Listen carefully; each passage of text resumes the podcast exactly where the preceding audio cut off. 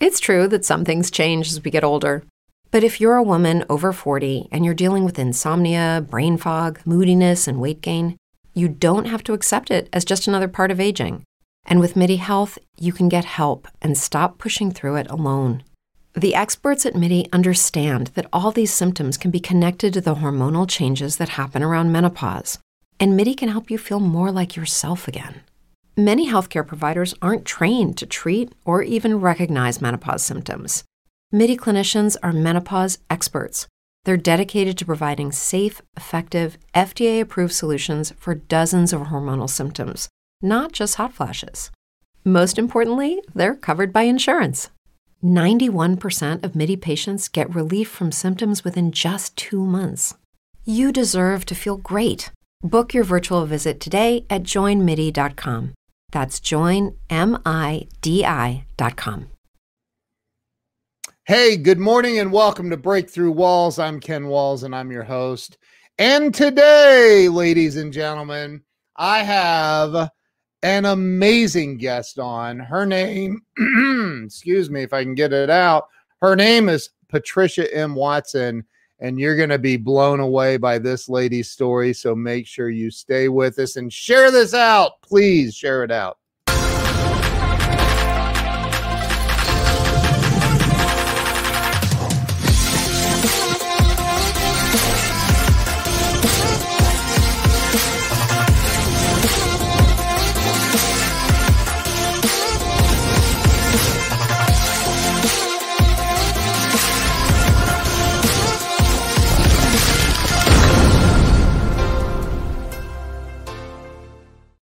And we are back. Let me bring Patricia on. Patricia, welcome to the show. Good morning. Good Happy morning. Thursday. How you doing? I'm good. It's a good day.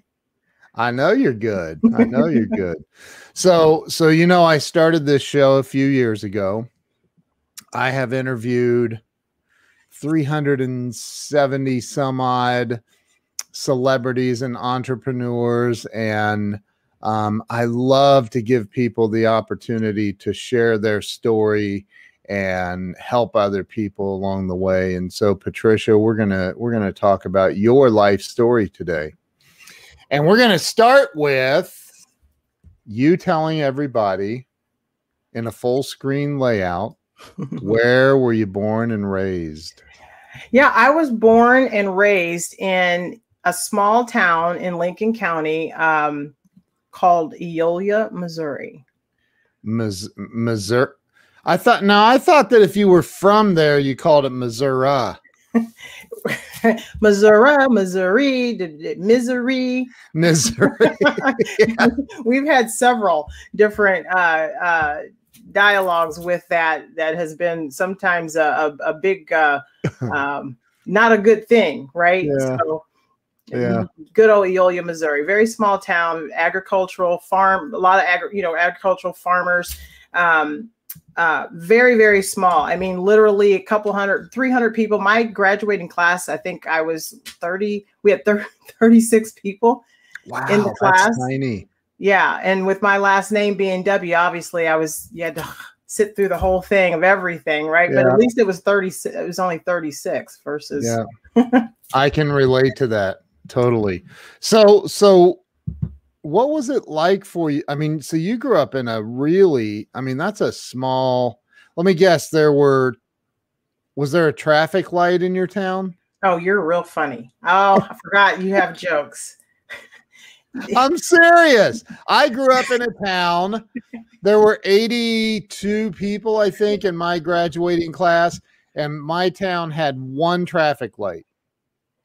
One. No traffic lights, gravel roads, county roads. Whoa. Blacktop going through town, the main the main drag. So when you got off the highway, good old Highway sixty-one, uh, when you go into town, um, it's just, yeah, just one blacktop goes through what D double F or forget the exact, but go that that's that's the link through town. Wow. And that was it. Wow. Yeah. No kidding. Yeah. So it was well, Amish, you know, if you go north, there was uh there's an Amish community there. So it's, it was not uncommon when you're on the highway or whatever to see uh horse and buggy carriage, you know, yep. as well. Um, yep, true yep. story. In uh, one of the small towns that was north of uh, Eola, they literally had the Amish got pulled over for a traffic ticket, horse and buggy. Really? It made national news. Wow, that's unbelievable. So, so what? So now, were was your was your family in agriculture, farming? It was a farm community, and uh, my dad um, wasn't on the farm, but farmed, you know, so did a lot of, you know, with the uh, combines, you know, with the milo and uh, um, what do they call it? I can't even think now, wheat, uh, corn, that type of thing, and taking it to the silos. And so it was yeah. always a really um, Um, growing up, especially like it's hot outside now, you know, and dad was out in the fields, you know, because farmers, I have such an appreciation for agricultural, you know, like when you eat things and you know where it's come, has come from, yeah. if you really think about the work that has went into getting that to market, it's yep. a lot, a lot, uh, a lot of um, uh, labor intensive, yep. you know, and time.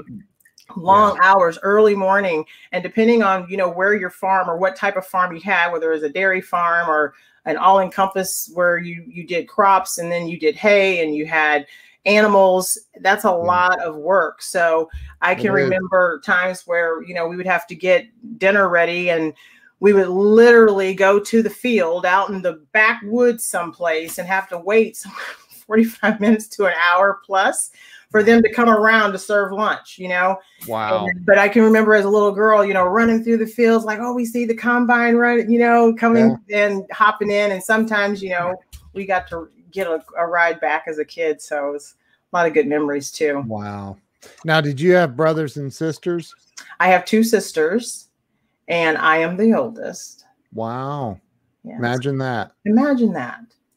I, I could have actually, I know you pretty well. I think I could have guessed that, that you're the oldest. Yeah, yeah. I'm the oldest. So, so growing up as a kid, I mean, what, what did you do for fun? Did you get in trouble? Did you, did you, well, you were the oldest. You probably didn't get in any trouble. I'm gonna keep it.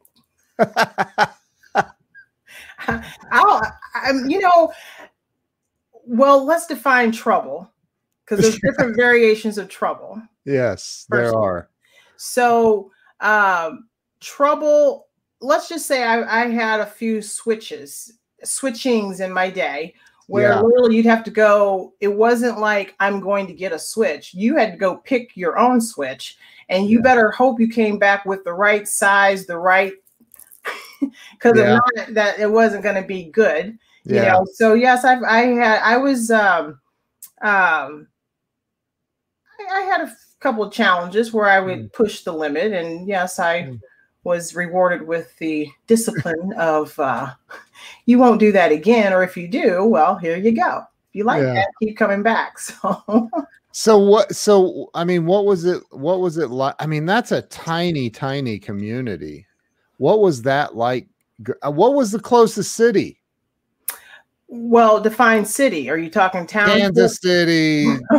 Okay, so Saint Louis would be, would be the closest. So that would be a, probably around, uh, and depending on what part of Saint Louis you were going to, minimally an hour drive to okay. go anywhere. So um, to go, and this was before, Ken, they had grown and expanded. So even to go get groceries, it was a minimum of thirteen to fifteen to twenty miles to go get groceries, because the one store that we had in town, you could get small items and everything. But if you're looking to go and, um, you know, provide everything for the household, that wasn't going to happen, because I mean, yeah. it was, it was limited. But as far as, you know, fresh sandwiches that was made and that type of thing, um, it was always good to go there, because everybody knew everybody, everybody gathered in the morning time for coffee yeah. and just, you know, just to chit chat and have conversations. So growing up knowing, and you could almost, depending on what time of day, you knew who was going to be in the store, how long they were going to be in the store, what they were holding in their hand,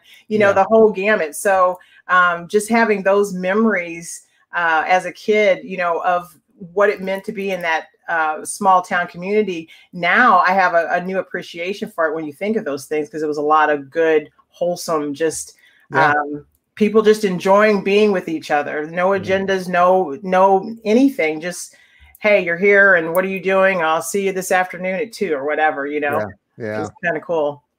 So, so when you, when you, so you graduated high school in this little town? Yes, I did. I got my diploma and everything. Okay. And, and then did you end up going to college? Yes, I did. Well, I started working first because at that time I did not, I really did not want to, um, I just wanted to start working right away. I had, I had a, scho a full scholarship for track and a full scholarship for um, wow. uh, music. And um, I did not take advantage of those. I instead chose to go to work. Um, I was, you know, at the time, you really don't know what you want to do. So looking back now, I wish I would have taken advantage of both of those opportunities. Um, but I started working, and then through working, I started then going back to school and finished my degree. Now, when you say, where did you start work? And did you stay in, in this small town? I stayed. So when I graduated from high school, so here's the other interesting thing, because of my age, because I was the youngest person in the class, right? So I was the last person to get their permit, the last person to get their license. Yeah. The advantage of it though, was when I graduated, I was still seventeen. You know? Yeah. So that uh, was kind of cool. Um, yeah. But I, um, um, what was the question again?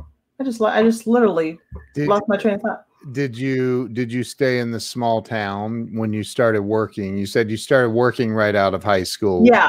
Yeah. Did, so, did you stay, stay there or did you move to a bigger city? No, I stayed there. And then I, my first job was, now I've I had always done a lot of things because I've always had multiple things in my, under my belt. So I taught piano lessons. I had seventeen students at one point. Wow. I babysat. I mean, you, I, I saw a direct sales. Um, back then, House of Lloyd, I don't know if anybody remembers that, but it was a direct sales company. It was just a catalog full of, of basically uh, Christmas toys. So I would go door to door and I was really good at it, at, you know, selling that kind of stuff. So I always had something going on. But and that was as a, as a teenager? Oh, yeah. Mm-hmm. Wow. Good for you. Yeah, absolutely. So I always was able to, and I just have always, I like that. So, wow. um, my first job was at uh, a bank. So I started there. I started out as a, um, a drive up teller and in Troy, Missouri. And wow. Troy, Missouri is bigger than Eola, obviously. It was eighteen miles uh, southwest. However, it was, uh, I think they had several thousands at, at that time. I don't know the exact number. However, when I started there, you know, and uh, the the drive up, it got to the point where I was a uh, pretty much a one one woman show because um, it it would so there was four lanes, and where the bank was, it was if all the lanes were full, it literally would be backed up all the way through down that that street, Main Street there. And I got so good with counting cash and uh, and knowing the people, you know, they literally people wouldn't go inside because they liked coming through drive up because it was quicker, even though when you looked at it, it's like, oh my gosh, this is going to be a long wait. I could literally have a dialogue, talk to them, know exactly, you know, the change that people wanted, the bills that they wanted. So it was kind of cool. That that taught me a lot about efficiency, how to manage and maximize what you're doing in a very short period of time too. And it was it was it was very um, it was very rewarding for me. Um, I remember specifically this lady came. It was it was really busy. And this lady came through. She was an artist uh, and did very, very well. And we always had to, if it was over a certain dollar amount, we had to check the signatures, right? Well, she was being a little cantankerous and she didn't want to give her I D or check the signature. And so I had to check her account, which she was not happy about. And so, you know, she and she she really wasn't happy. So she basically said, just give me her check back, give her give her the check back. And and yeah. She took it inside. Well, guess what? I didn't know who the lady was. It was right. The president of the bank. It was his wife. Oh, no. Yeah. So, Ooh. and he had just had surgery. So he kind of was limping. I was busy, you know, and here he came in. I was like, I said, yeah, I, I know what you, I, I said, Daryl said, I know, I know, I know. But she, I said, she didn't want to give me an I D. And I told her, you know, I have to follow the rules. I mean, this is what the, the procedure, and yeah. it was no exception, even though she's a regular. But I didn't connect the dots. I don't, I just didn't. I don't know why, but I didn't. And he's like, you know, that's my wife. Whoops. I said, well, at least you know that I follow procedure. Right. I said, that's a plus, right? Right.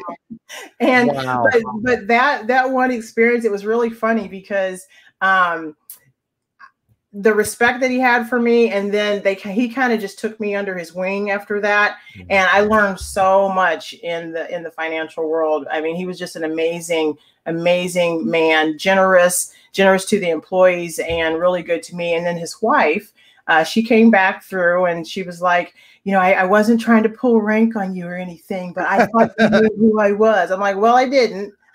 Yeah. So we wow. got through that. So.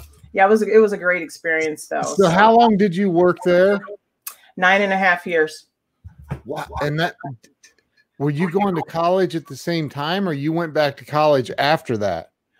So I was going at night, and I didn't stay there. So I had I also you know I got promoted, and but because I was so good back there too, when it got backed up, it's like, I mean, I'm like, I'm a one man show. You guys have two people back there and they can't keep up. I don't know what to tell you, but yeah. so, um, but I had, you know, some really good mentors there as well. And, uh, the V P at the time, um, she taught me how to do other things, and, uh, she was the director of operations there. So, um, there's, um, uh, a whole opportunity there that I was able to work with her. So, and then I got into um, personal banking and all of that. So I started going to night school um, during that time. And then okay. one day I was just literally just sitting there, and I remember the American flag was, and I was outside, you know, was looking out the window, and I remember just kind of scanning, and I was like, you know what, unless somebody dies here, there's no room for advancement. You know, I'm capped out, literally capped out. And I started thinking like, well, what am I going to do now? Mm. Um, and so that's when I just decided that, you know what, enough's enough. I don't know what the future holds, but I know if I want any type of freedom, it's not sitting here. And this experience is, has been great, but it, I, I don't have a timeline of when somebody is going to, you know, move on, whether that's voluntary or involuntary. Right. And right, uh, right. I remember looking at that flag, and I just turned around in my chair, typed up a resignation letter, and went and talked to my supervisor, and she was like, what happened? What did, did we do something? I'm like, nope. I said, I just, I just know what I know. I don't, I, I can't explain it. I just know that if I'm going to go and explore the world, I need it. it it's not going to happen here. It's not going to happen here. And I never will forget. The sun was shining, and good old glory was just waving just as high. And so even though I didn't know what the heck I was going to do, um, that's how it happened. So I just made it. And, and, and that, so that was nine and a half years working at that bank. So you're now what, twenty-seven, twenty-eight, oh, somewhere yeah. in there. Mm-hmm. And, and, and, and you, did you have a plan? Did you have another job lined up? Did you? I had a plan of, not specifically. I knew that I had to work, obviously. Right. So my plan was, is that I was just going to start um, uh, temporary, doing temporary jobs, find a temporary service, yeah. and uh, go that route, because I didn't know what I didn't know. I didn't know what industry that I wanted to be in. I didn't know what I was going to like. Right. So I figured um, I'll start there, because A, you'll ne- you're never out of work. First of all, if you don't yeah. like it, you don't have to take that assignment. Right. And so I st- but I was very specific. I wasn't just going just to do anything just to say that you had it. And then I met this uh, wonderful couple who um, they they specialized in engineering with Monsanto. And uh, that's all they did placements for. And so I remember she told me, she's like, I have places that I could send you, but you're not qualified. You don't, A, you don't have a degree. And, you know, at their, at that particular time, uh, Purdue University was really, really big. So if you didn't have a degree from Purdue, you were like, you know, yeah, not looked at well. And yeah. um, I hadn't even finished my bachelor's at that point, you know, so I told her, I said, Mar Marty, I said, just, if you just give me a shot, I won't let you down. And she's like, Patricia, I'm, this is, a, she's like, this is a big account of ours. You know, it's not something that we can just send anybody in. I'm like, I know. I said, but I've never done you wrong. And um, right. I just need a shot. And so, you know, so she did, she sent me on the interview. It was a marketing position there. And um, brain fog, insomnia, moodiness, achy joints, weight gain. Maybe you're thinking they're all just part of getting older, or that's what your doctor tells you. But Midi Health understands that for women over forty, they can all be connected. Hormonal changes that happen during perimenopause and menopause are at the root of dozens of symptoms women experience, not just hot flashes. Midi specializes in compassionate care for women in menopause. Their solutions are safe, effective, and F D A approved. Plus, they're covered by insurance. A convenient telehealth visit with a Midi clinician can be your first step to getting personalized care. They'll tailor a treatment plan for your symptoms and health history so you can get back to feeling great. ninety-one percent of Midi patients get relief from symptoms within just two months. When your body changes, your care should too. Book your virtual visit today at join midi dot com. That's join midi dot com. If you're a woman over forty dealing with hot flashes, insomnia, brain fog, moodiness, or weight gain, you don't have to accept it as just another part of aging. The experts at Midi Health know all these symptoms can be connected to the hormonal changes of menopause, and Midi can help with safe, effective, F D A-approved solutions covered by insurance. ninety-one percent of Midi patients get relief from symptoms within just two months. Book your virtual visit today at join midi dot com. It was intense because it was, I think, what did I interview with six or seven people back to back? And the one wow. guy did not like me. Like he did not like me. And he, he just flat out said, I don't know how you got here, but you will not get to John. That was like his boss, right? Yeah. You're not getting to John. And um, he's like, so this is just pure entertainment. And I'm sitting there thinking, and I was real cocky back then. So, I mean, I had a lot more juice and, and you know, then, yeah. and, um, but I was nervous. I was really yeah, nervous sure. too, because I was like, I did not realize it was going to be that intense, but I'm like, I'm here. I can't let her down. Cause she took a, you know, took a big chance on me, yeah. and, which I was totally grateful for. And it started out, the first one went okay, you know, and then, and it was the can typical, you know, blah, blah.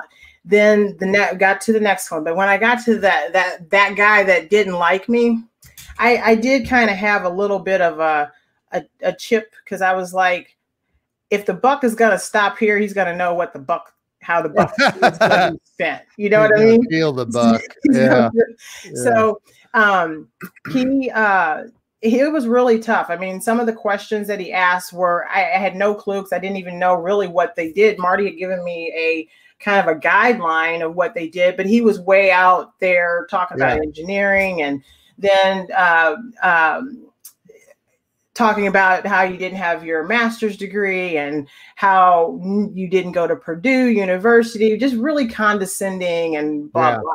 And so he literally, he, he says, you know, just for kicks and grins, I'm going to go ahead and let you talk to my boss because he's just going to eat you for lunch. And I was like, okay, you know, I'm like, I have nothing to lose anyway wow. at this point. So we got to the, um, uh, the lab, you know, when I was talking to him and super nice, it was like, he just had a conversation with me, Ken. He wasn't even like, where did you go? Blah, blah, blah. You know, that whole just rigid, yeah. impersonal conversation.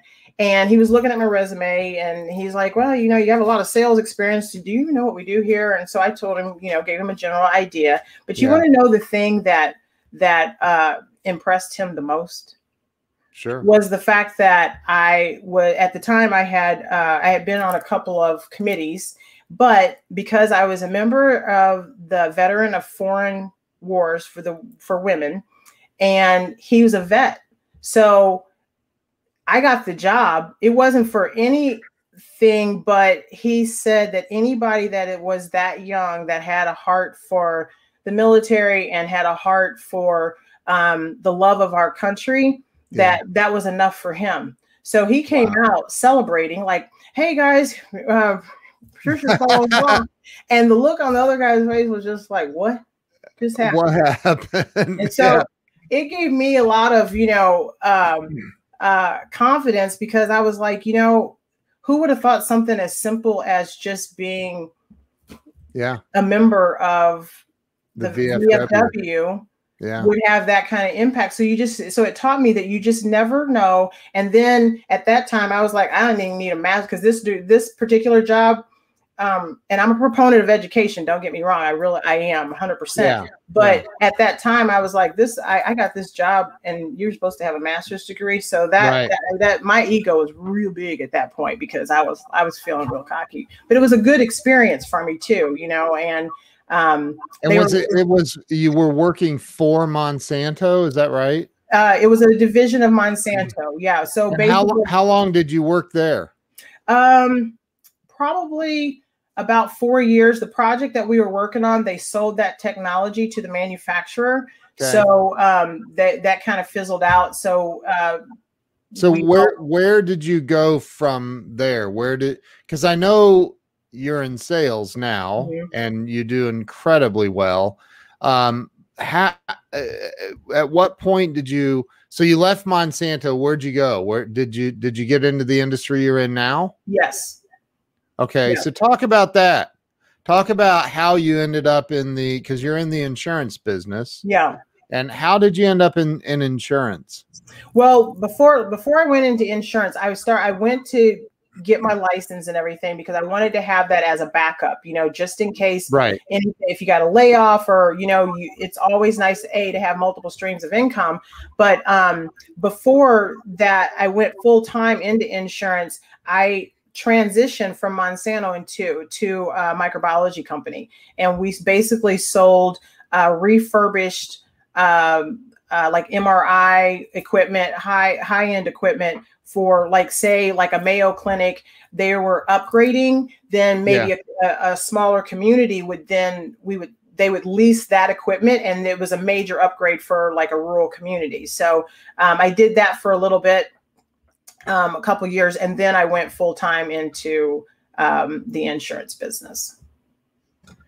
And what, what made you decide like, I want to be in insurance? Um,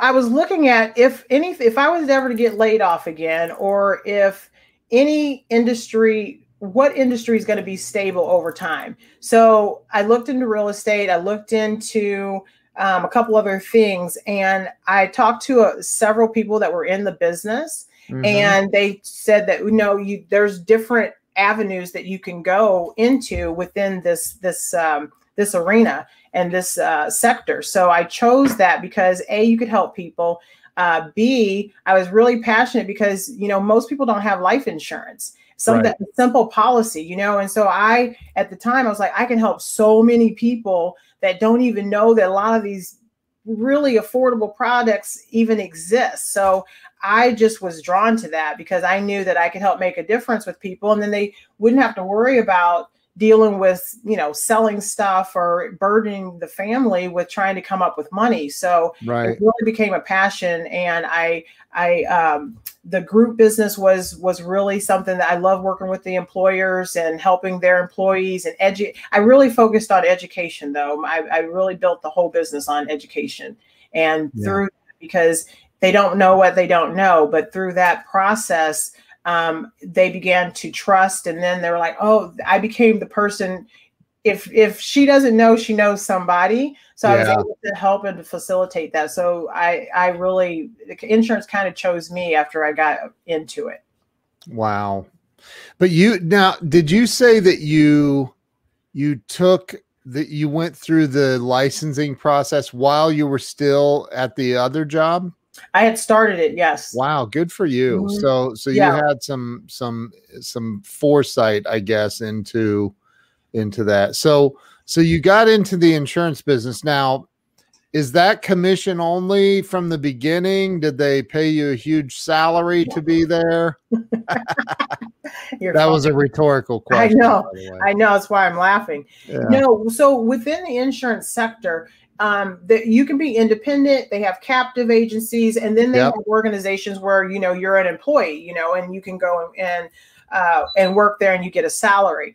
Uh, when I started, and Uh, it's one hundred percent commission, uh, yeah. straight commission. You you build your own book of business. You get your own clients. Now, depending on which I M O that you're with, um, they can provide you with certain tools. But if you're ten ninety-nine, you're pretty much on your own. And I, I'm, you know, I've always been a hunter. So I've, I've been known, that's what they used to call me, was the hunter, because I just would find things and um, look for my, my business. And the key to being a hunter is building relationships, you know, so anybody can do it. Um, but my key was I would do what most people wouldn't do, right? Driving mm. twenty minutes out of the way, um, right. which seems like an eternity to some, was how I built the bulk of my business starting in my career. And I didn't do anything different. Everybody, you know, they're like, oh, well, what did you do? Well, and everybody wants to be like you when they see the, the, the fruit of your labor, but yeah. during, but they don't see the whole process of the months that it took of establishing those relationships and doing the work, you know, and yeah. then everybody wants a piece of the pie.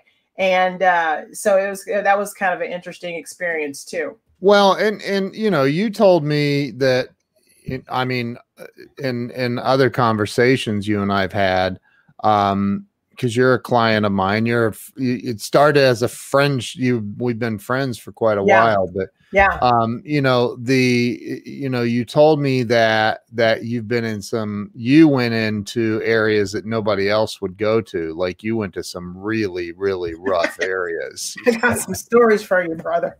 No. I'm not kidding. I'm telling you, like, it's, it's really, so it's very interesting.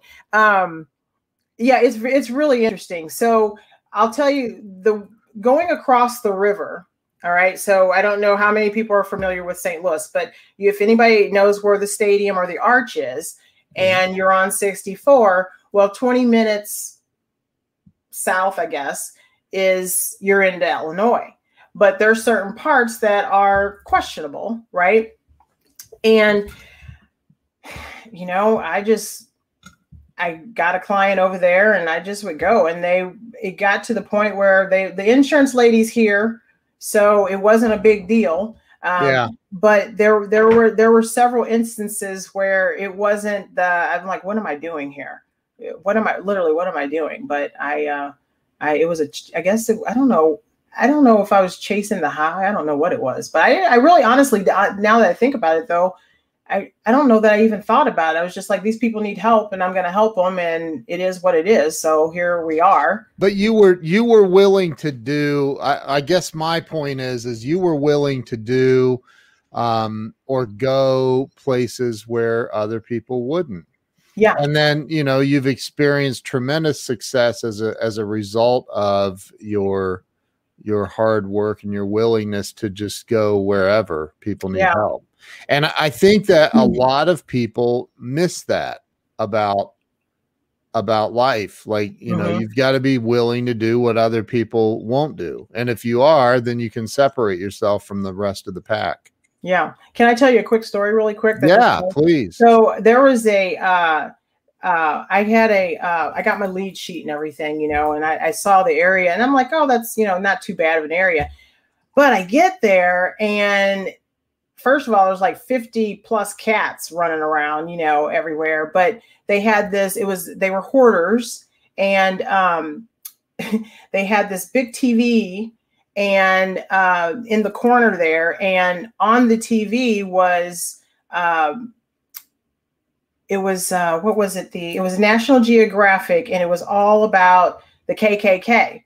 So, oh, Lord. when I, so when I knocked on the door, he was like, I said, and I told him, I said, hey, I'm, uh, you know, I'm here for your appointment. And he was like, well, hey, they didn't tell me they were sending a blank. And I'm like, oh, you know, I'm like, you have a problem with that? I mean, Wow. Tell me now, you know, and then, but I was, I, when I looked at up above his, uh, his couch, he had a, um, uh, army memorabilia up there. And I said, yeah. Oh, I said, were you in the service? I said, thank you for your service. I said, my, my dad was eighty-second Airborne as well. And he's like, what?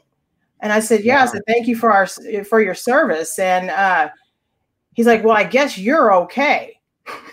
Oh, jeez. What the heck? But here's the deal. Do you know he's been one of my, over the years, he's one of my best referring clients. And when I get a call, they'll, I'll say, did Fred tell you that I'm, yeah, I know you're black. I said, okay, just want to know, just want to put it out there to make sure so we wouldn't have any issues. Like, but it's just, it's just the mind shift in people. You know what I mean? And so I don't know if he still feels that way, but he still sends me referrals. Wow. It's kind of crazy. Wow. That's unbelievable. But see, that's what I love about you is you are, um, you're, you're just willing to, to confront. You're, you're, you know, you just stand in courage and say, look, somebody, I, I don't know who this is, 'cause it says Facebook user, but, um, says, I love your courage. And, and hey, look, my wife's on here. She said, what? Like, that's, that is crazy. But you, you stand in courage and face it. Uh-oh. We have an internet hiccup. She's, look at that. She's frozen. Can you guys still hear me? Can you hear me? Oh, it's Troy again. um, Patricia, are can you guys hear me? Drop, drop a. Uh, you can hear me. Okay, so it's her internet. Patricia, your internet has gone out. Oh, she's gone. Um, wow, that's happened twice this week. That's that's not good. Um, let's see if she comes back on.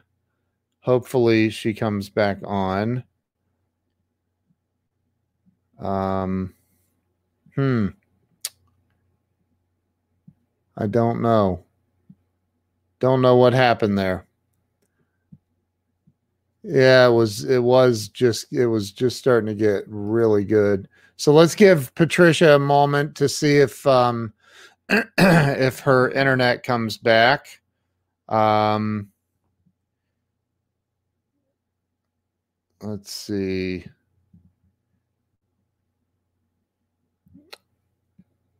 Ah, daggone it. We may have to reschedule this if it doesn't come back soon. She is an amazing, amazing woman. My wife says such great energy and so open to what God has for her. She is going to take the world by storm. Okay, hold on. She's, she just popped back in. Hang on. Let's see. There she is. There she is. Hey, what happened? I don't know. that like was Google Chrome. It just says it's, it just started spinning. So I'm sure. Your internet, something happened with the internet. I don't know. Well, hey, look what my wife just said about you. Ah, uh, I love Jill. Thank you. Uh, we love you. And you sent sent two bouquets of flowers to us yesterday. You're amazing. I didn't want you to feel left out. You know, I didn't want you. you know. You're amazing. Thank you. So, so where where were we? We were talking about oh the guy the the racist. I can't, but like, you know, you confronted that. A lot of people would have just said, well, you know, blank you and blah, blah, blah. And, and, and you didn't, you, you, you stayed in the, in the conversation, you found common ground and, and, and you made a sale. I got locked in a house once. Guy pretended to be an amputee and, and it, it was back in the boot hills. I mean, boot hills to the point where like you lose service. And I grew up, you know, I know gravel roads, county roads. So I'm not fearful of going back in the woods, but I pulled up to this trailer And I was like, oh, okay, you know. So I'm like, no, they no, they live down there. And I'm sitting there thinking, all I see is trees. I don't, I don't even see a an opening, right? And uh, so I was like, okay, well, got in there, and the dude, uh, his wife, you know, she looked like she was scared, and it was a small trailer. It was a fire pit, is what it was. And I realized, I realized as soon as I saw that he really wasn't an amputee, and uh, he did not like African Americans at all. Um, He he locked the door, had deadbolts, and she was sitting over there on the couch. And I was like, man, what? A, I was like, oh my God, please don't let me survive cancer to end up going out like this. And so, especially, I mean, seriously, I don't know what was going on with him. And so um, it went on and on. He's like, you're not scared. I'm like, well, sir, why would I be scared? I'm here to help you. I, you wow. know, I was scared. Are you kidding me? I was scared to death. Like, I was hoping he couldn't see my heart beating out of my chest. Oh my God. I'm not kidding. I didn't wow. get scared very often, but that was one of the times. And so I was like, okay, God, please help me. How do I, how do I get out of here? Because I mean, he, it's dead bolted in. And then he went and got this box out and had this knife thing in there and these little pistols and stuff. What and, in the world? And she, I'm looking at her and she's just sitting over there like, you know, I was like, okay, so this is obviously an abusive thing. And he was obviously trying to scam for this program that, you know, he was uh, qualified for because he was supposedly an amputee, which he was not. So I said, sir, I said, you know what? I said, I don't, I don't know what your agenda is. And I said, I'm sorry that, you know, you're, you don't, you don't really like African-Americans. I said, I, I, I, but I said, I really do want to help you. Um, and I said, and I um, have another thing in the car that I need you to sign and that I can get that for you if you like. And he, he, he was a little hesitant. I said, well, your wife, I said, if you're, you're not comfortable with that, I said, your wife can go with me. Brain fog, insomnia, moodiness, achy joints, weight gain. Maybe you're thinking they're all just part of getting older, or that's what your doctor tells you. But Midi Health understands that for women over forty, they can all be connected. Hormonal changes that happen during perimenopause and menopause are at the root of dozens of symptoms women experience, not just hot flashes.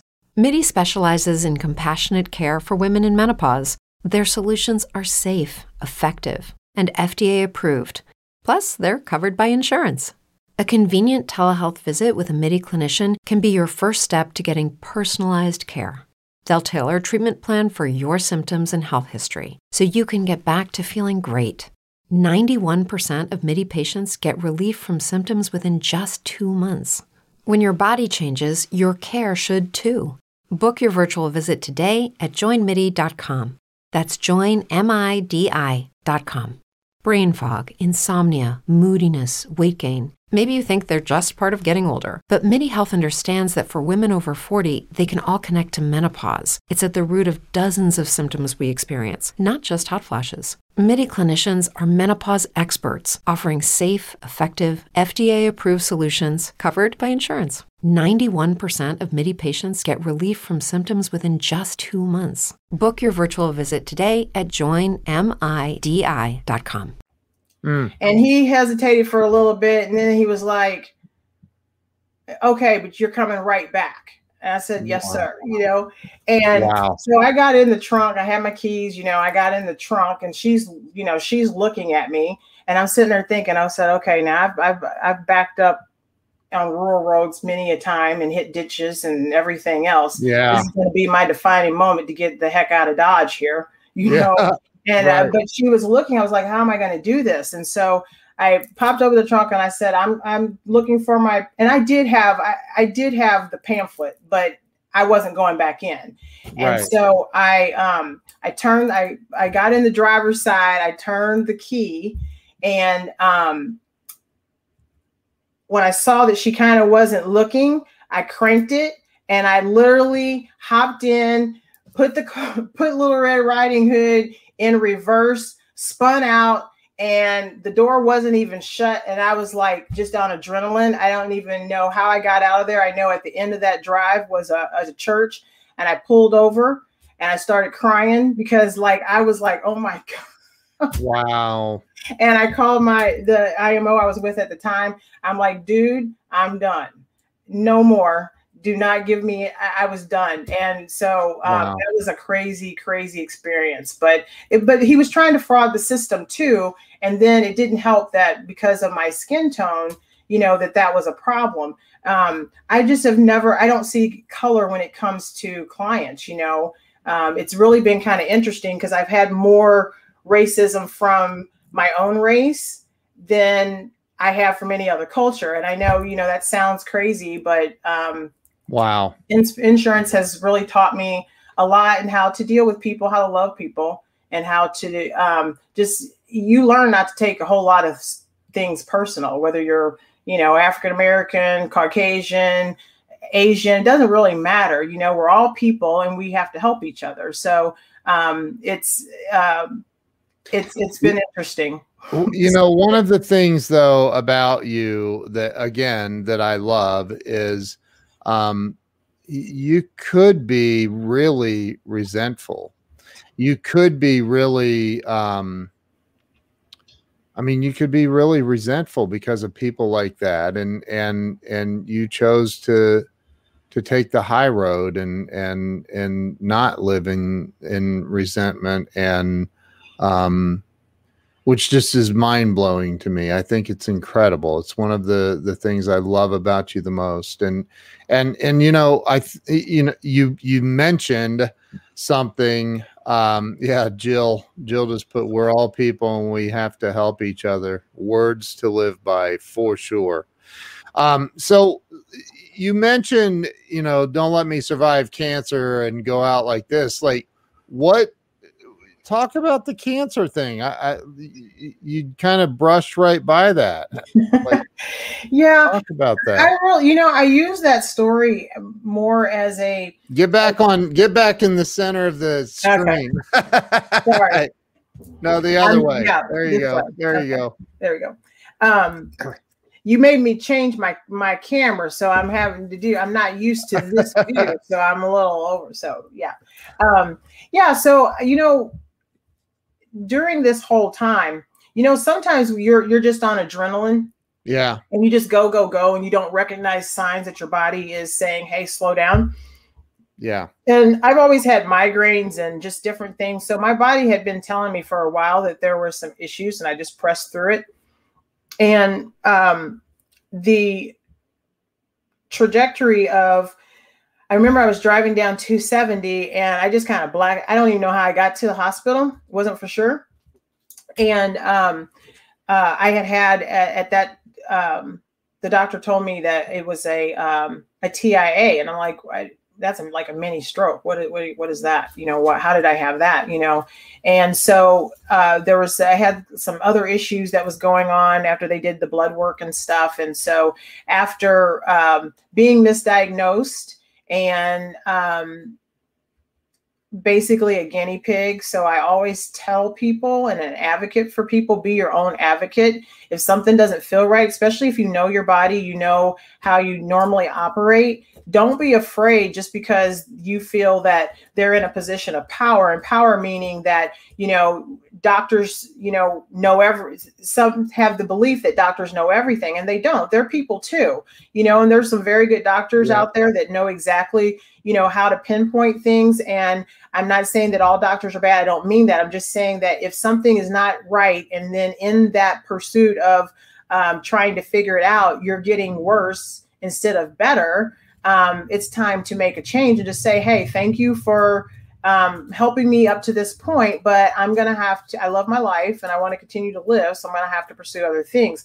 So um, that happened a couple of, you know, times where they would give me a um, uh, more medication. So basically a combination of wrong medications and uh, being mis- misdiagnosed, the whole gamut. Uh, turned into my me just being a, a train wreck from a health perspective, right? Mm-hmm. I ended up having a couple more. And then I finally just was like, this is, I mean, I was literally deteriorating to the point where I couldn't even walk. Um, just no, no, like literally. And my friend, I, um, I, I, she will forever have a place in my heart. Um, I told her, I said, you know, if they don't do something, I'm going to be dead by December.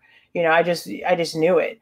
and because um, they couldn't figure out what was wrong, right? And right. so I asked the doc, and, and he, the the the the sad part looking back now is the people he were he at the time was referring me to was his own network that was going to give him and support yeah. his what he was saying, right? So I remember I went to the rheumatologist and he came up with this thing. He's like, well, most African-American, I'm like, okay, so we're on the bandwagon now that you've mm. read something that most African-Americans have. I'm like, dude, I said, I have a two-year-old, that I not a, literally a two-year-old, but a two-year-old could sit, tell me something like that. You're right. just, you know, shooting craps at this point.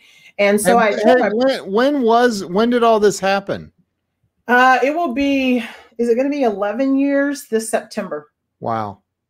It'll wow. be eleven years. Um, so yeah. Wow. So that, that all happened. And I asked him, I said, you know, can you just refer me to Mayo Clinic or just any, even if somebody here in Saint Louis, I, I didn't have to go there, but do something because I'm not getting any better. Right. And he wouldn't do it. He wasn't open to that. So finally I had another one of those T I As again, and, and, you know, it was getting worse. And I, I told Janice, and I went home that night, and I, you know, I was just, I was devastated. And I'm like, I, if I'm going out, I'm going out knowing I've done everything in my power to yeah. stay here. Right. And, um, I went online because I had been collecting all my medical records and stuff too. Right. So, um, I highly recommend you do that. Um, just so that you have it, because I did not want them to think I was a hypochondriac either. So I went on John Hopkins' website and I went on Mayo Clinic's website, and I'm like, look, I'm out of options. I don't know if you can get me in. I got a lot going on. Um, they've basically given up on me. I've had all of these things, and I put my actual data in there so that they knew what they were dealing with. And I'm like, I don't know if you can help me, um, but if you can with today's technology, um, I need help. And so uh, two days later, um, a lady from Mayo Clinic called and said that you got a lot going on. We don't know if we can help you, but if you can get here by Monday. Um, I said, my doctor won't refer me. She's like, you don't have to have a referral. Oh, doctor wow. didn't tell me that. Um, it will be out of network. And so um, I called Jan, and she drove me up there, carried me to the car, her and her husband, and drove me up there. And I told her, I said, we're not going to say goodbye, um, but I may not see you again. She was my best friend, you know, and um, wow. And it was very hard for her. And I said, I have to take this journey by myself. And so that started it. And then, you know, um, they were very nice. Um, amazing Doctor Fleming, you know, he, he's a philosopher. So, I mean, he's a good friend of mine. He and his wife, they're just amazing people. And um, so he, he, you know, and he, he gave me, he said, Miss Watson, you have a lot going on. I don't know if we can help you, but what I do know is you have a long journey ahead, and this is what I recommend. So he told me, I'm going to get you two books. One was You Can Heal Your Life by Louise Hay. And the oh, other, I love, I love yeah, her. And, um, I have the, I have this one. And then, uh, he gave me a desktop edition as well. Yeah. yeah. And the other book, which is one of my, if that it really puts it is, is, um, um, brain fog, insomnia, moodiness, achy joints, weight gain. Maybe you're thinking they're all just part of getting older, or that's what your doctor tells you. But Midi Health understands that for women over forty, they can all be connected. Hormonal changes that happen during perimenopause and menopause are at the root of dozens of symptoms women experience, not just hot flashes. Midi specializes in compassionate care for women in menopause. Their solutions are safe, effective, and F D A approved. Plus, they're covered by insurance. A convenient telehealth visit with a Midi clinician can be your first step to getting personalized care. They'll tailor a treatment plan for your symptoms and health history so you can get back to feeling great. ninety-one percent of Midi patients get relief from symptoms within just two months. When your body changes, your care should too. Book your virtual visit today at join midi dot com. That's join midi dot com. Man's Search for Meaning by Viktor Frankl. Amazing. One of my favorite books. So that book is always right there as a reminder, because yeah. if that doesn't put things in, in perspective, nothing will. So Nothing. those are the, the two things that um, that uh, I was blessed with, and because he had been, and this was a, this was a, your doctor. He would so when you go to Mayo Clinic, they assign a, basically a primary care, but then like so he's your point of contact for everything. It's it's ran like a fine-tuned machine. Yeah. You know? So you yeah. get an itinerary. So he's your point of contact for everything that you need, and right. nothing can be done unless everybody agrees on it as well, which is what I like. And um, so because um, it was it was such a blessing, because even with um, um, Doctor Fleming, he was so respected there, and he had been so like during during some of the procedures that I need, I had to have rehab, and so it was like a oh gosh, how many months? I forgot, a long waiting list. She wasn't getting in there anytime soon. Yeah. And I'm like, so what am I supposed to do? And he's like, you're going tomorrow. And I was like, what? So the nurse comes in. She's like, oh, you don't know. She's like, do you know who Doctor Fleming is? I'm like, obviously not. She's like, wow. No, he used to be the director over all of that. And wow. so, um, I was able to get in, met some incredible people there. And then um, I'm still go, I go up there. Um, I haven't been in two years, but um, the one program I go and uh, I'm one of the spokespersons for talking to the parents and people um, that come through. It's a thirteen uh, week program. It's very intense yeah. um, and it's not cheap.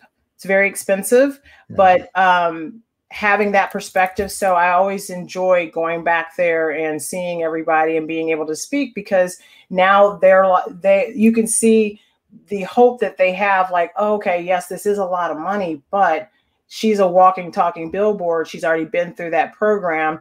Yeah. And so it was, it was pretty amazing how I, was, I had all of these really just good-hearted people that helped me in that path. And Yesenia wants you to share the books again. Share, show that book again, Louise Hay.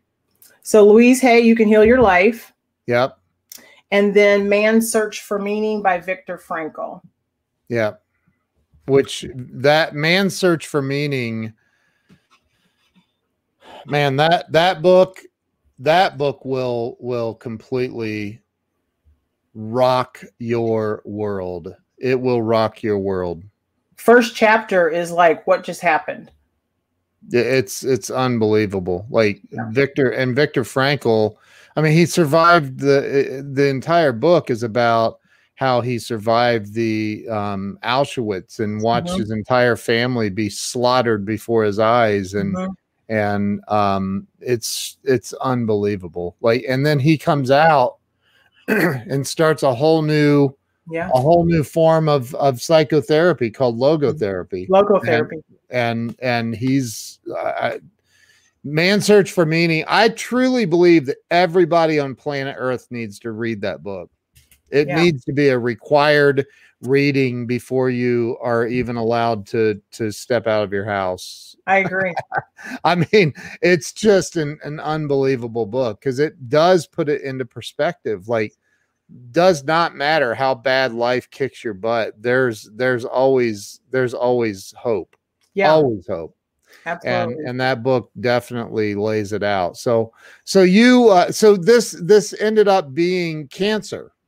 Well, no. So I had, so there was a lot of things going on. So I couldn't walk like literally from here to my office door there. And so I had like, cause there was something going on with my heart, and and I had something going wrong with my blood.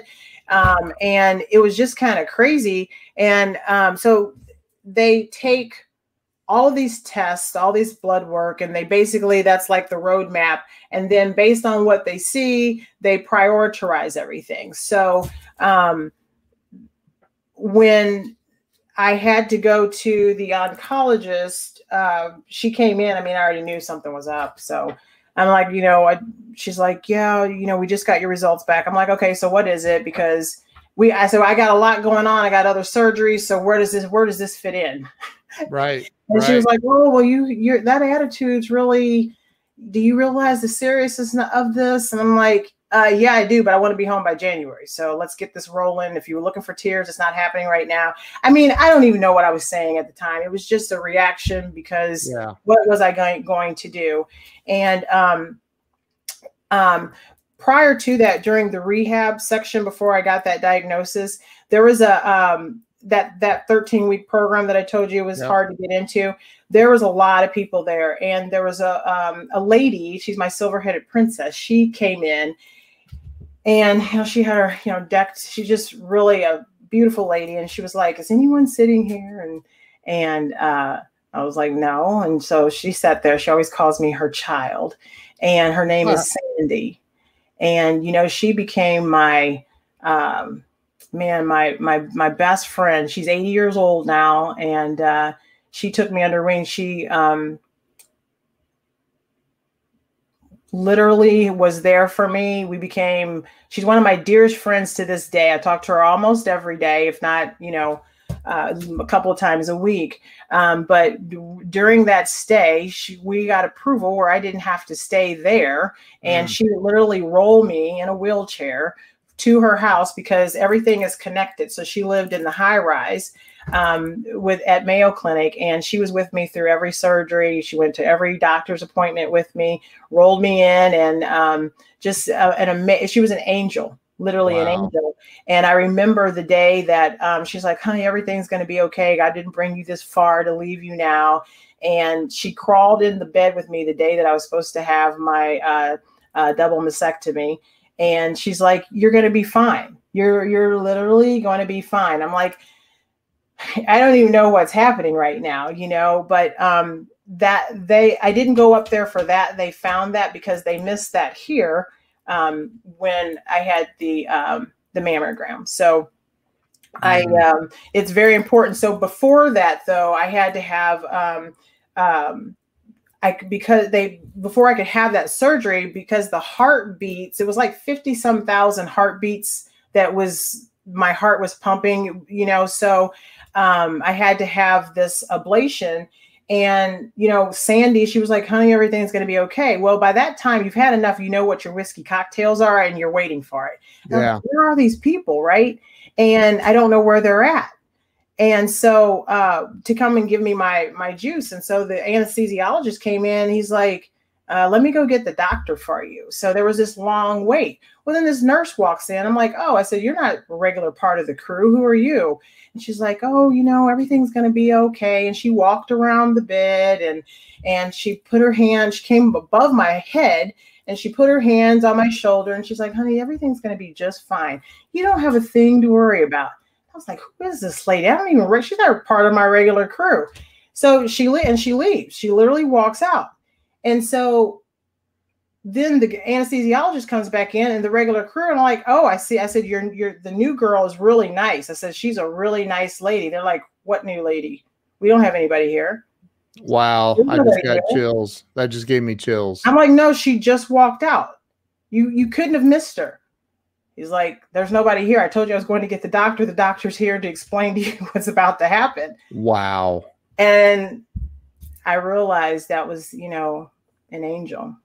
Wow. Wow, wow, wow, wow, wow. Chills everywhere. Yeah. That's amazing.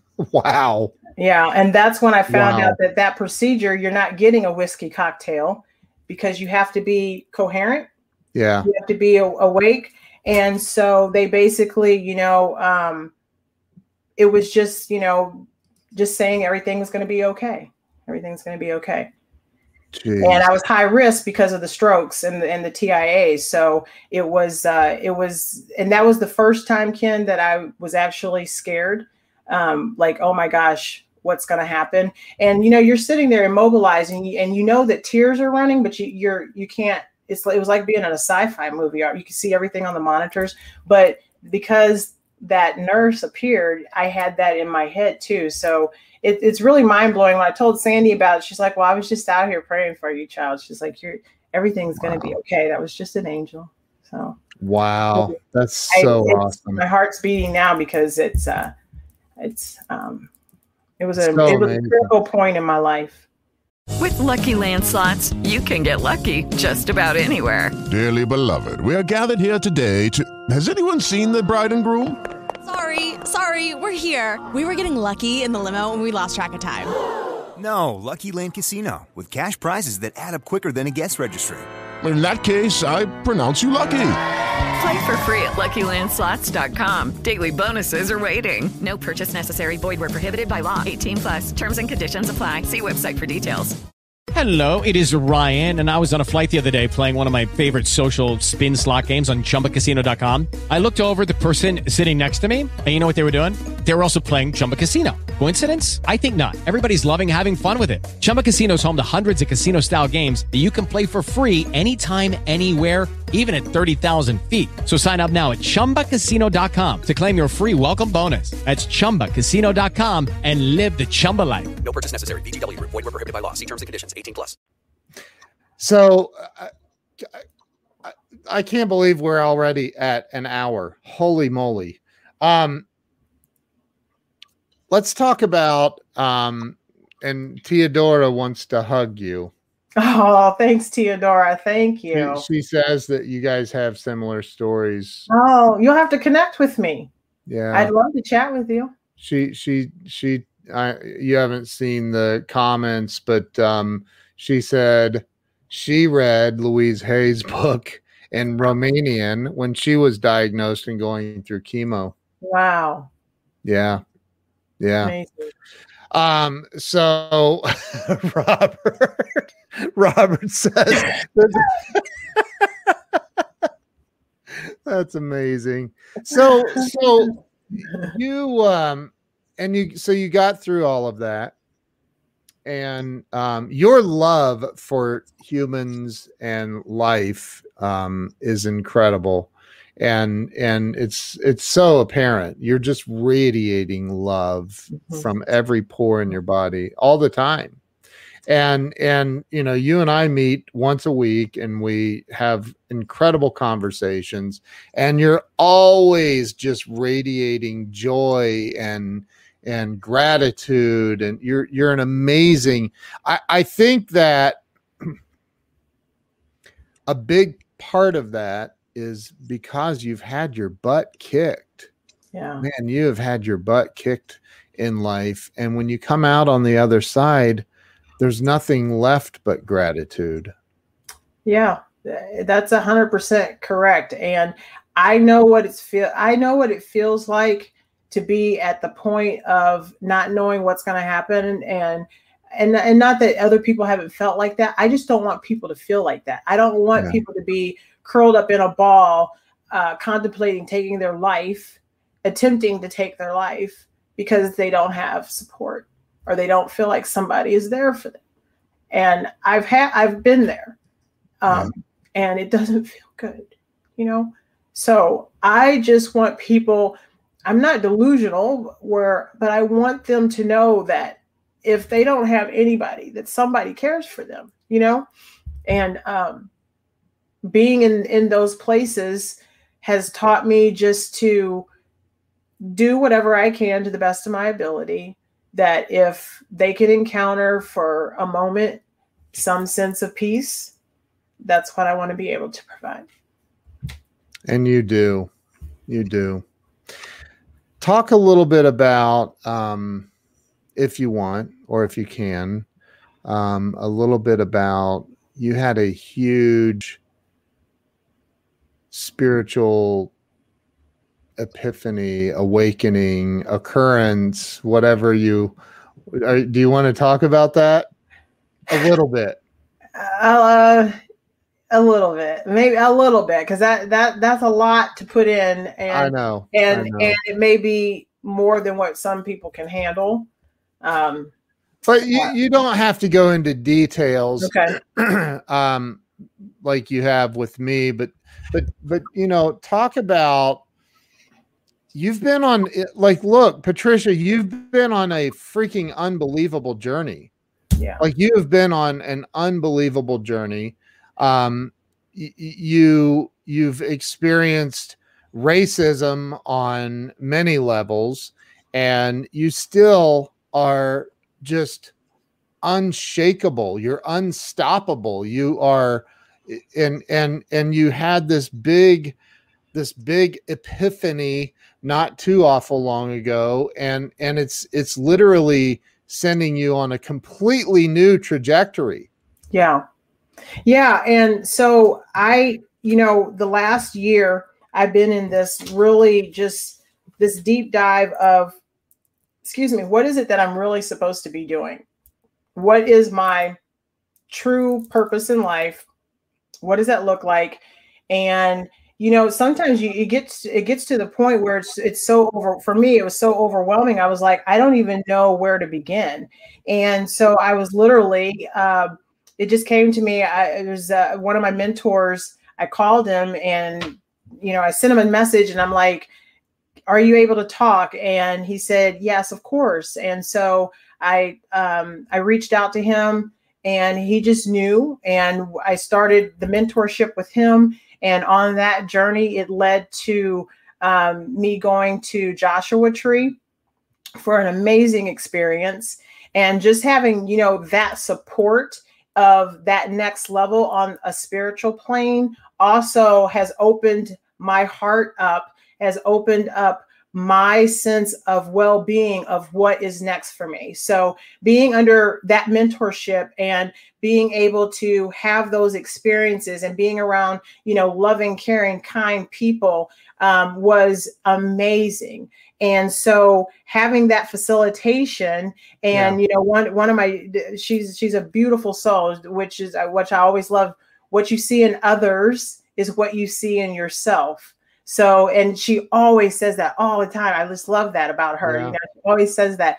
And so um, having all, having that support and that love around you has just, the, the last ninety-eight days have just been a game changer of elevation, of um, going in to come to have without, right? To show what you're, what you are, um, not only what you're capable of, but just on such a deep, deep, deep, deep, deep, deep level. Right. Yeah. Just such a deep level. And so that that's a, con- a very condensed version of having great mentorship, people who care and love and support you, and being able to then um, the key is you can have people to love and support you and have the mentorship, but you still have to do the work. That's the big thing that I think that's the missing link, that you can take people's time. They can give their time. They can love you. But at the end of the day, the only person that you're looking at in that mirror, that camera, whatever, is yourself. That's the only, only person. And so having those suggestions and having that, that care, that concern, and that whole next level of elevation, you still have to do the work. And so that's been my mission. Um, I have never been a person that I start something and don't finish it. And I'm certainly not going to take people's time, uh, their patience, their care, their love, what they put into something, to then dishonor that by, I'm not going to do the work now. And then the next time you meet, or keep, can you, can you help me? Or I'm feeling this way. Okay. But did you do this? Have you been journaling? Have you been spending time in prayer? Have you, meditation, whatever it is for you, journaling? Well, then you can't really expect a whole lot more, because this, here it's been handed to you on a beautiful silver platter, yeah. right? And now you've chosen to not honor that by not doing the work. So my thing is, is that I'm grateful for that.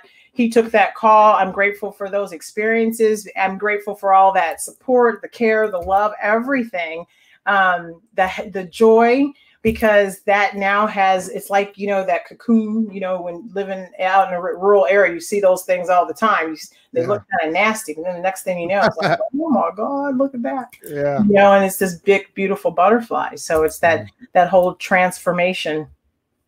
And, and you've certainly transformed, and um, you're in the middle of, of still a, a big transformation that's, that's happening right now.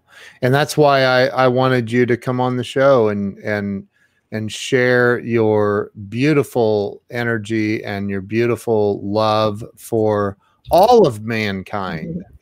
Like, you genuinely love other people, like no matter what.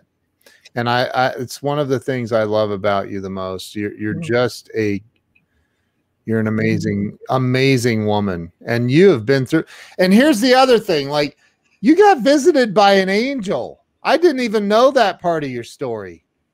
Yeah, I don't, I don't share it often I, because, you know, I really use, I used to get caught. So when I, because I, during that time, there's so much going on.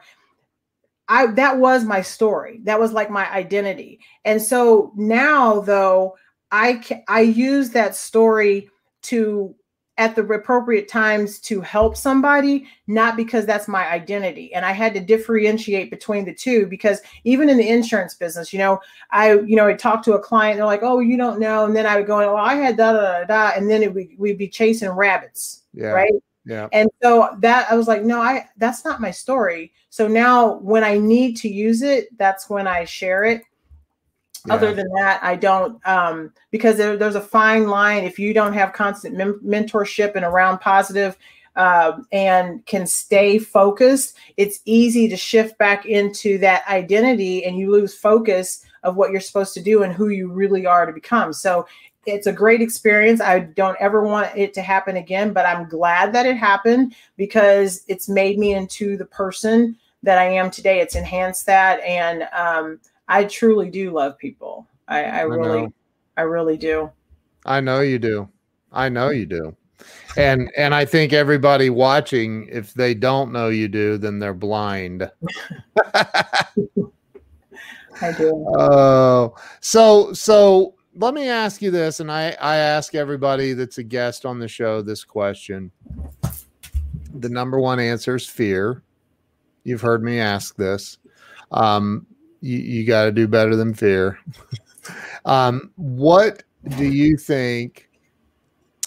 Um, what do you think holds people back in life from financial success and freedom, happiness, joy, however you define it? I really believe that I don't believe it's fear. I believe it's the, it's the belief of the power that you have within yourself to do and be anything that you want to do. Mm. And um, for me, that and and and taking for granted the freedom that we do have to be able to make that decision. I mean, we live in a beautiful country where we have the freedom to do whatever we want. And that's from a mindset perspective, from a, an ability to go on the internet, to get uh, mentorship. We can reach out to people. Um, it's it's it's a mindset. Uh, it has nothing to do with fear. It, it's it's that belief system of you have the power. Everything is within you. And some people, myself included, you really don't want to access that because it's going to bring up a lot of things. And it goes back to Ken, where you have to do that work and people don't want to do the work. They just want the results of the work.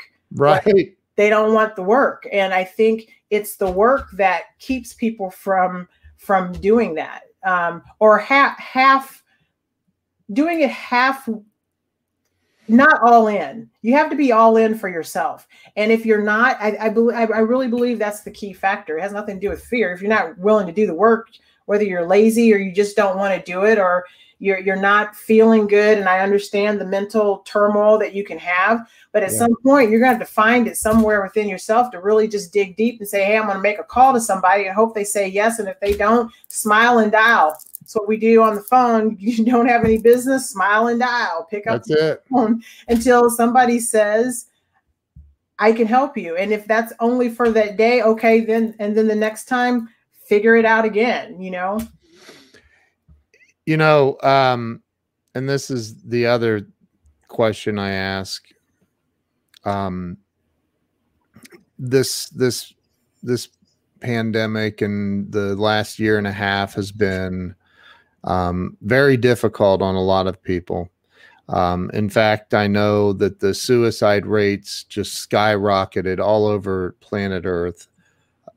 You know, the to the people who are struggling right now that that may be listening or watching, and maybe they're going through their own stuff and and they feel like they've tried everything and it's not working out, and they don't know which way to turn, they don't know which way is up, the pain is incredible, um and they're they're wondering, what's the point of even being here?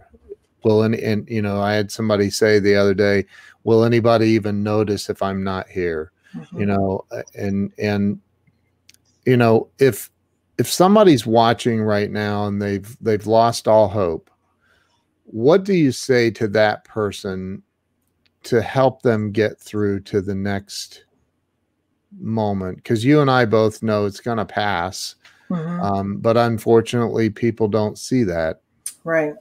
And they stay stuck. What do you say to that person?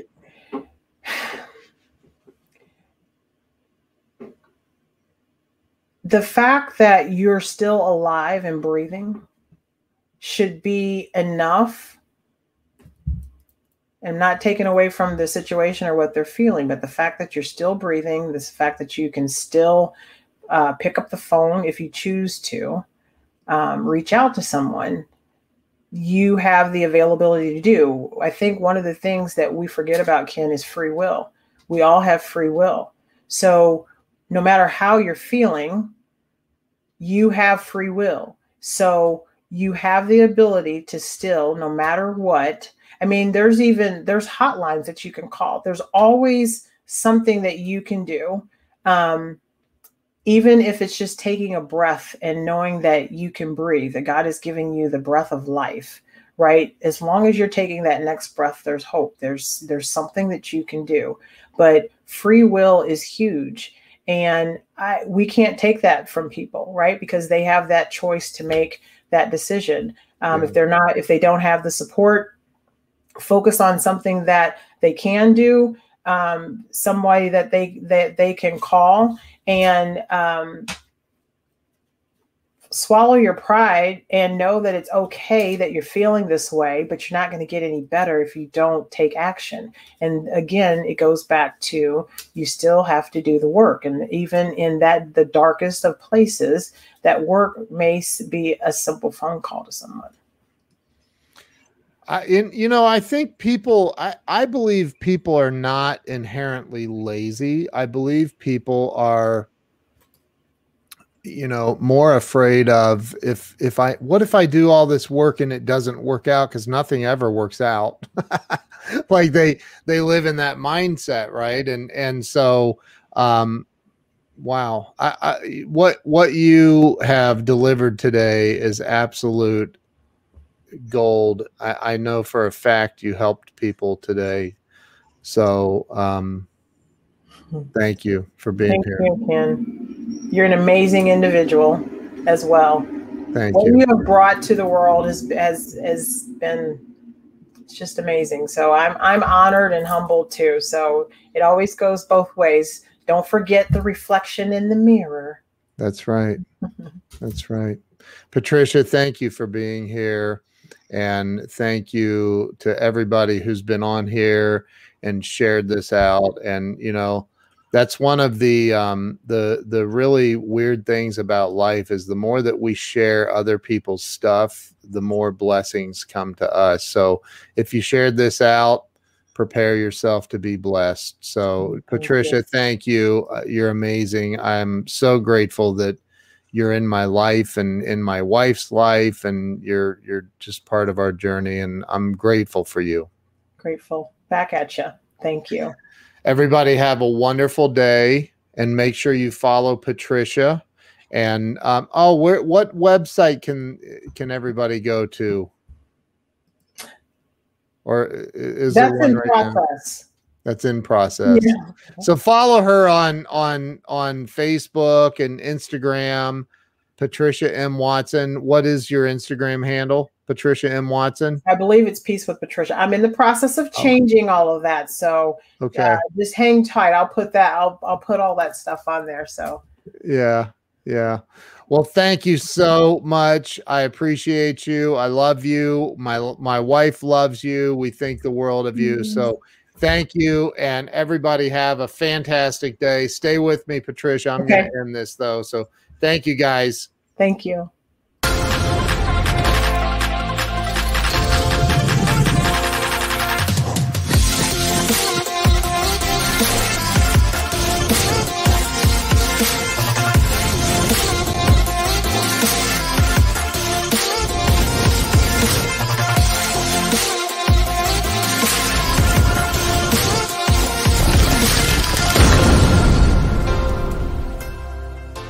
With the Lucky Land Slots, you can get lucky just about anywhere.